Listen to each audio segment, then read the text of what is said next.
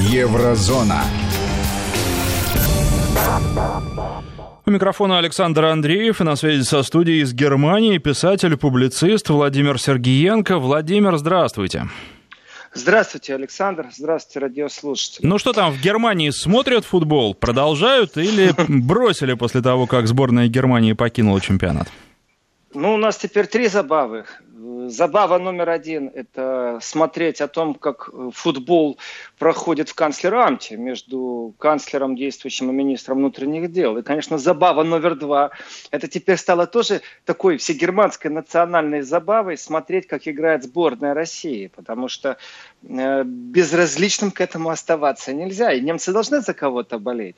И скажем, количество аплодисментов, которые гудящие машины, ездящие по Берлину с российскими флагами кассировали от пешеходов, от проезжающих мимо машин, от людей, которые в автобусе сидели, поднимали в кулаках два больших пальца вверх, мол, мужики, клево, хорошо, э, говорит о том, что перелом произошел перелом именно внутри народа, внутри страны к отношению к России. Конечно же, СМИ, пропаганда, это все начинает волну, и в обсуждениях, как играла сборная России, без доли желчи не обходилось. Но если взять уж совсем-совсем пропаганду, то началось, мол, это победа народа, не правительства. Причем тут это? Кто вообще об этом говорит? И вот немецкий народ говорит, мы не хотим об этом говорить, мы просто рады за русских. Отлично, ура, прошли дальше, смогли. Так что вчера Берлин Конечно, не так, как Москва, но тоже был в русских флагах, которые ездили. Конечно, нужно сказать, что некоторые чересчур радовались. Сегодня об этом стало известно, что в Эссене был задержан человек, который очень сильно радовался, выставил из машины флаги, э, и в том числе э, автомат Калашникова. Настоящий Люди... или муляж? Ну вот позвонили в полицию люди, прохожие, полиция задержала, автомат не стрелял, в сообщении не стоится, был это муляж или еще что-то. Ну, он не боевой в любом случае. И такая пикантность, мол, в машине был ребенок 11 лет, то есть как так хранить оружие, даже если там не стрелялось, то есть, конечно, разбираться будут, насколько это муляж или насколько в нем можно заменить какой-то элемент, и он был бы настоящим огнестрельным оружием. Так что бурно обсуждалось, обсуждалось это то, как играют, как не играют. Э, при этом в той критике, которая была вот чисто футбольная критика, э, те футболисты, которые давали комментарии, они давали честно радуясь, что да, смогли, да, тренер, да, команда. Команда действительно работала как один механизм. Да, вратарь. То есть все эти вещи обсуждались. Но как только мы окунаемся в какие-то СМИ, которые вот ведущие СМИ, которые мейнстрим, то обязательно капля дегтя какого-то проскакивает. Ну, то есть вот такой чисто народной ликующей э, радости э, вот этих вот мейнстримовых СМИ, которые, ну, скажем, на гребне любой пропагандной или инфовойны, разницы нету с Россией, это с Китаем, или США, то, конечно, они не позволили себе вот чисто так порадоваться. То есть что, они а далеки город... становятся от народа? Э, они всегда были, Александр. Вот эти СМИ, которые центральные, которые рулят, скажем, в информационном пространстве, которые создают риторику.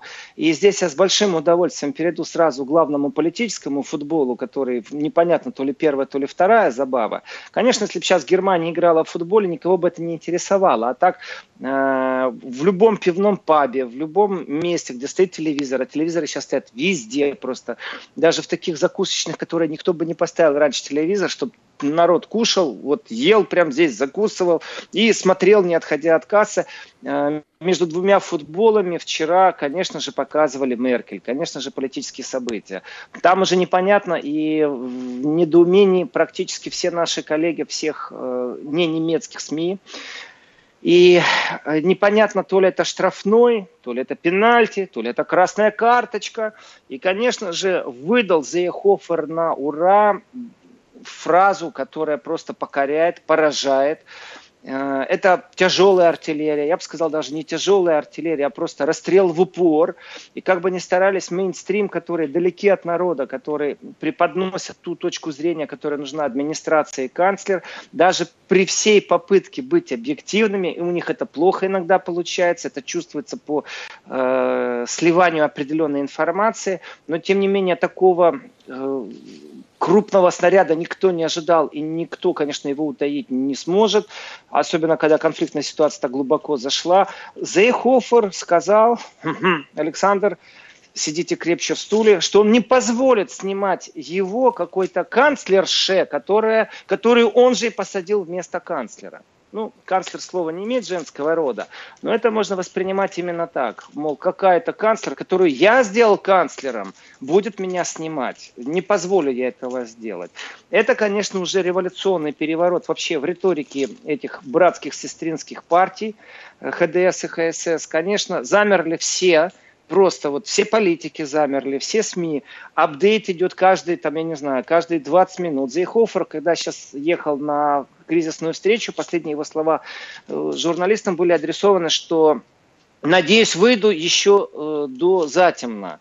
Э, надеюсь тоже, что он выйдет затемно, и у нас вариантов не так много. Настолько жестко сцепились. В 2 часа ночи, представьте себе, Зайхофер выходит и говорит, все, я иду в отставку. Утром встает и говорит, я забираю свои слова о том, что я иду в отставку. Когда он шел в отставку, то, конечно, это было воспринято некоторыми с облегчением, некоторыми с большой тревогой, потому что партия Зайхофера не хочет отпускать его вот так просто. Не потому, что это сильная фигура, не потому, что он говорит то, что нужно баварцам, а потому что э, земельные выборы Баварии, которые много дискутируются, которые будут осенью, они все-таки для партии Христианского Союза социального, они важнее, чем вот эта борьба с Меркель. И сегодня полиция Баварии имеет особые полномочия. Она приравнена по мощности сейчас на территории к Баварии, э, к федеральной полиции Германии. То есть у нас, конечно, еще нету такого кризиса, как Каталония. Но если стать развивать этот сюжет, войти в рамки всемирного заговора или там даже всегерманского заговора или всебаварского, то вполне возможно, что раскол, который сейчас грядет, который или не грядет, внес такую трещину, если ее вовремя не залатать, не заполнить чем-то, то мы можем действительно увидеть каталонский сюжет, когда Бавария заявит о том, что если Германия не может ее правильно защитить от своих праворадикальных течений, в которых обвиняют часто Меркель, что при ее попустительстве именно альтернатива для Германии, АФД, альтернатива für э, набрала такую силу и вошла в парламент какие еще есть способы защиты или механизмы? Вот сейчас они должны договориться. Не договариваются, вроде бы как разваливается полностью правительство.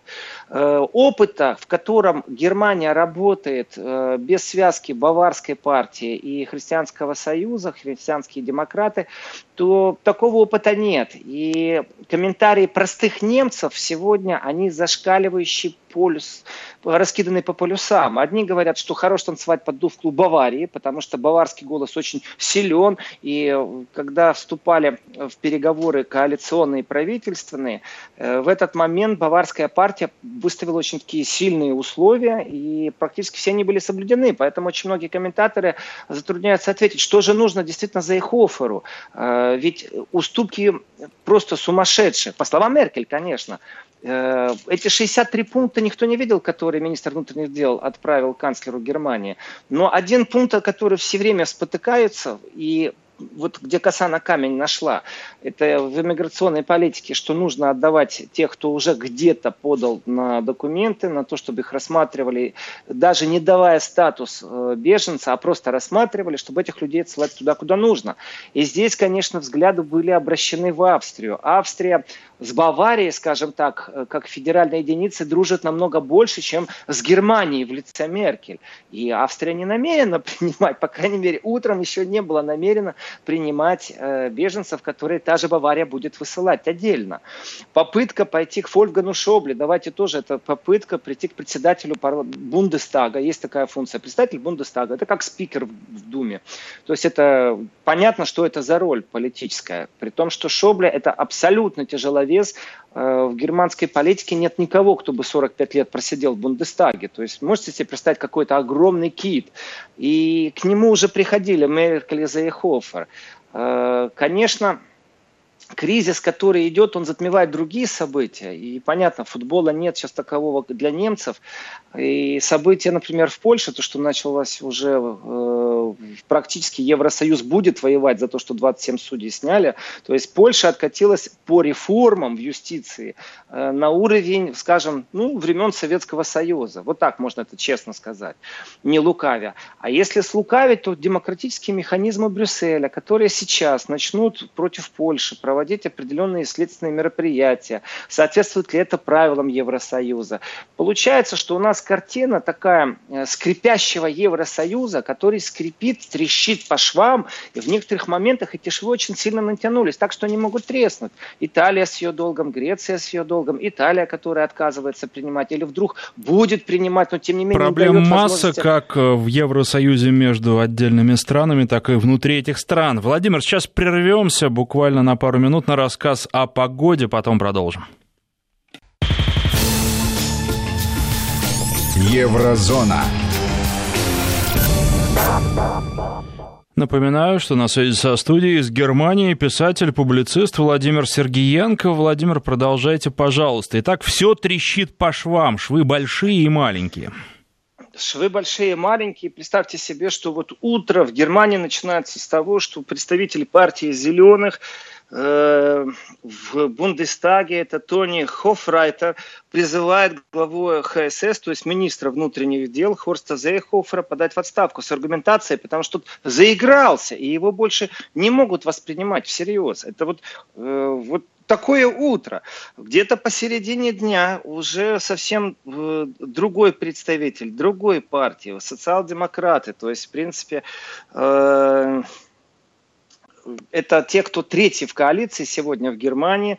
И представитель СДПГ, СДПГ э, Ральф Штейнер говорит о том, что нужно быть готовым ко всему. Но в этом фоне отменяется встреча между партиями, которые должны встретиться между ХДС и ХСС. Это примирительная встреча.